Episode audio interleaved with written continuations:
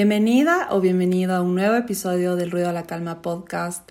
Yo soy Andrea Vázquez y el tema de este episodio es No esperes a ya no tener para empezar a agradecer.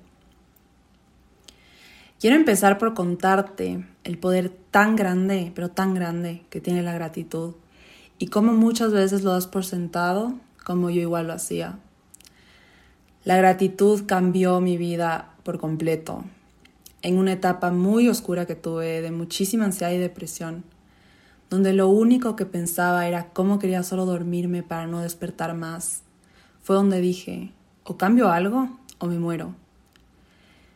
Me acuerdo que antes había visto un documental súper famoso, que seguramente también has escuchado, es El Secreto, y ahí hablan mucho sobre la gratitud y cómo el practicarla hace que tu vida poco a poco comience a mejorar.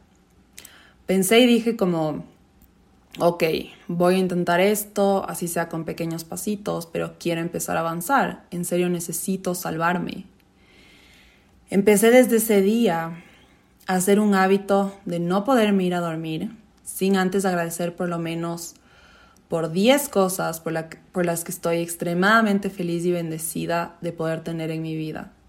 Así el día haya sido bueno o malo, no importa es tan hermoso y tan loco. Uno creería que 10 cosas son un montón y realmente no son nada. ¿Te das cuenta realmente si mañana te despertaras solo con las cosas que agradeciste hoy? ¿Con qué te despertaras mañana? ¿Qué tan diferente sería tu vida? Quiero que te hagas esas preguntas. Lo más hermoso de esto es que desde que empecé a agradecer más, más cosas hermosas y positivas venían a mí. Pasaba mucho más presente, cambié de perspectiva de ver todo lo que me falta una de ver todo lo que ya tengo. Conseguí dos trabajos, empecé a ganar mucha plata. Mis relaciones empezaron a mejorar en todo sentido. Y lo más hermoso, empecé a ver abundancia en cada cosa que veía, porque el agradecer me hacía acuerdo a mí misma que mi vida es una bendición y lo es. Y me puedes decir que, que no, que a ti te cuesta mucho ver los momentos positivos o las cosas positivas que tienes en tu vida, o que probablemente no los has tenido y si los has tenido han sido muy pocos. Justamente esa es la clave, por ahí se empieza, aunque sean pocos, ahí.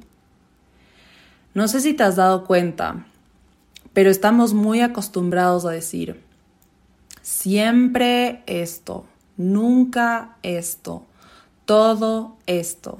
Por ejemplo, siempre me pasa lo peor, nunca he sido feliz, todo me sale mal. Quiero que abras los ojos y veas lo que se esconde atrás de estas simples pero muy poderosas palabras y usando los anteriores ejemplos. ¿Realmente siempre te ha pasado lo peor? ¿Realmente nunca has sido feliz? ¿Realmente todo te sale mal? Vas a darte cuenta que cuando decimos siempre, nunca y todo en alguna afirmación es puro drama. Pueden ser muchas veces, sí, totalmente de acuerdo contigo, pero no es real cuando haces esa generalización tan grande y puede ser una de las razones principales por las cuales te está costando el agradecer en tu vida. El darte cuenta también de esto es dejar de lado el papel de víctima y ver las cosas desde un punto más objetivo, real y medible. Hazte estas preguntas. ¿Qué tanto usas de estas palabras en tu día a día? ¿Con cuánta frecuencia las dices? Algo súper importante que he aprendido en coaching, para los que no lo saben, me estoy certificando como coach integral, es que la calidad de tu vida depende del tipo de preguntas que te haces. ¿Por qué estamos acostumbrados a vivir en piloto automático? ¿Por qué esperamos a que el tiempo pase? ¿Por qué pensamos que no nos vamos a morir, siendo esto lo único que tenemos como verdad en esta vida? Yo perdí a mi mamá a los 15 años por un cáncer terminal. Y antes de que su enfermedad se agrave, mi mamá era una persona extremadamente aventurera. Todos los fines de semana me acuerdo que quería conocer un lugar diferente o hacer algún paseo, solo divertirnos juntos en la casa. Y yo en mi súper adolescencia no quería saber nada de eso, me daba pereza o me parecía literalmente lo más aburrido del mundo. Y sí, sería ilógico juzgar el pasado con el conocimiento que tengo hoy sobre esto. Pero sí se me partió el corazón en mil pedazos y me dio una tristeza profunda el saber que tuve que ver a mi mamá postrada en una cama a días de morir para darme cuenta del tesoro tan grande que es. Cuando me di cuenta, no me paraban de salir las lágrimas y lo que hice fue pedirle perdón por todos esos momentos en los que tuve la oportunidad de estar con ella y no lo hice. ¿Qué no daría hoy por tener siquiera cinco, solo cinco minutos con ella, para verle, para darle un abrazo, para llorar, para que me dé un consejo, para oír su voz. ¿Qué no daría?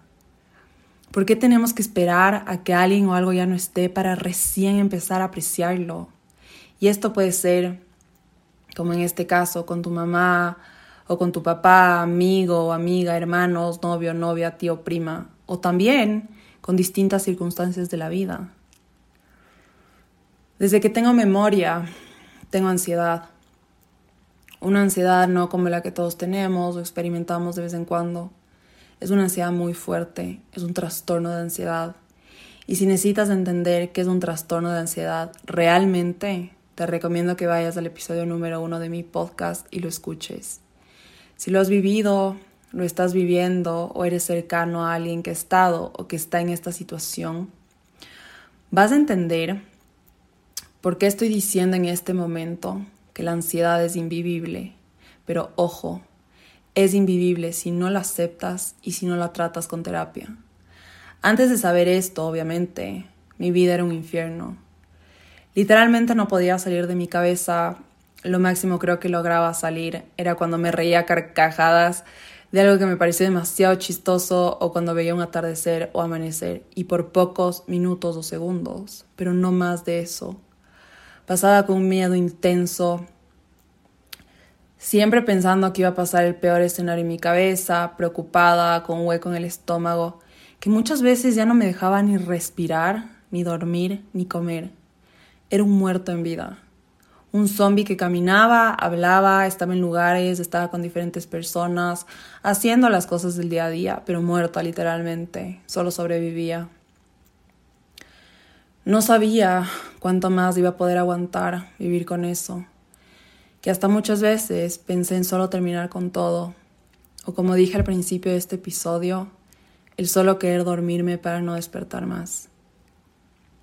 Después de contar todo esto, Creo que puedes estar de acuerdo conmigo en que mi anhelo más grande era tener paz. Paz. Algo que parece tan sencillo, pero que para muchos es algo completamente imposible de alcanzar. Para mí lo era. Y con la mano en el corazón te digo, nunca pensé en que podría salir de ahí. Lo veía tan lejano. Y lo más feo era darme cuenta cómo para otros era tan sencillo. Cómo podían hacer cosas cotidianas como el solo sentarse en el sillón de su sala a comer o a ver una película con una relajación absoluta. Para mí hacer eso era algo totalmente imposible. Y esa es la cosa con la ansiedad. Si no la trabajas, si no la tratas, no para. Tu mente no para, tu cuerpo no para, tu corazón no para. Te das cuenta de lo que es vivir así. Hoy agradezco a Dios que pude agarrar fuerzas de donde ya no tenía y salir de ahí. Ha sido un camino muy difícil de enfrentarme a mí misma, de enfrentar mis miedos, mis inseguridades, mis traumas y todos mis dolores, pero ha valido 100% la pena. No puedo decir eh, que hoy estoy libre de ansiedad al 100% porque no lo estoy y nunca lo voy a estar. ¿Y por qué digo esto? La ansiedad es muy buena, todos la tenemos. Es cuando empieza a interferir con nuestro día a día, que ya no es saludable. Pero hoy estoy en un lugar de mucha libertad, que como decía, jamás pensé tener.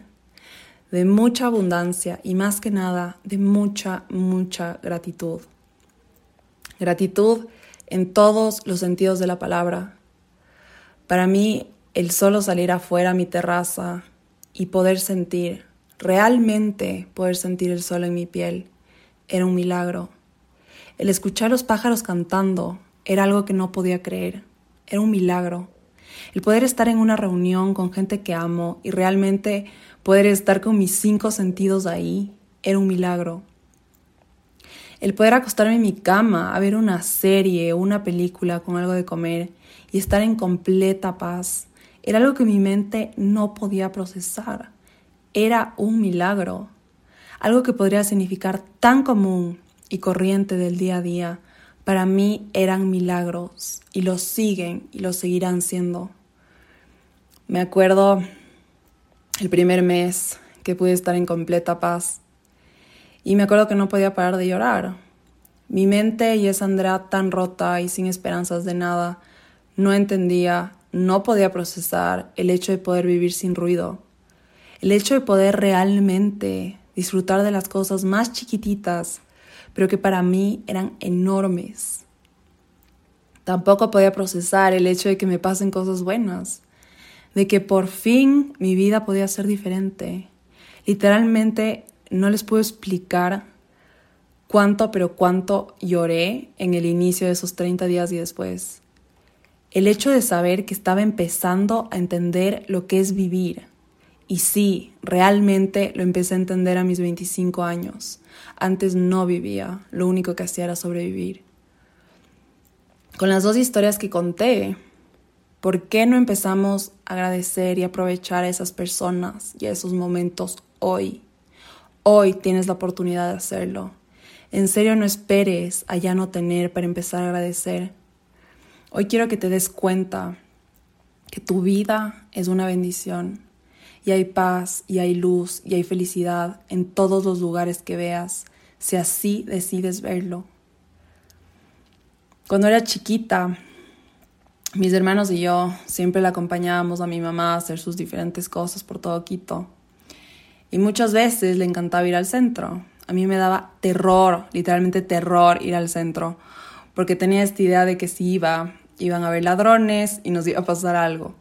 Les tenía un heavy miedo a los ladrones, o sea, literal, creo que de chiquita la gran mayoría de noches no podía dormir porque me imaginaba y hasta veía sombras de que se querían entrar a robar la casa.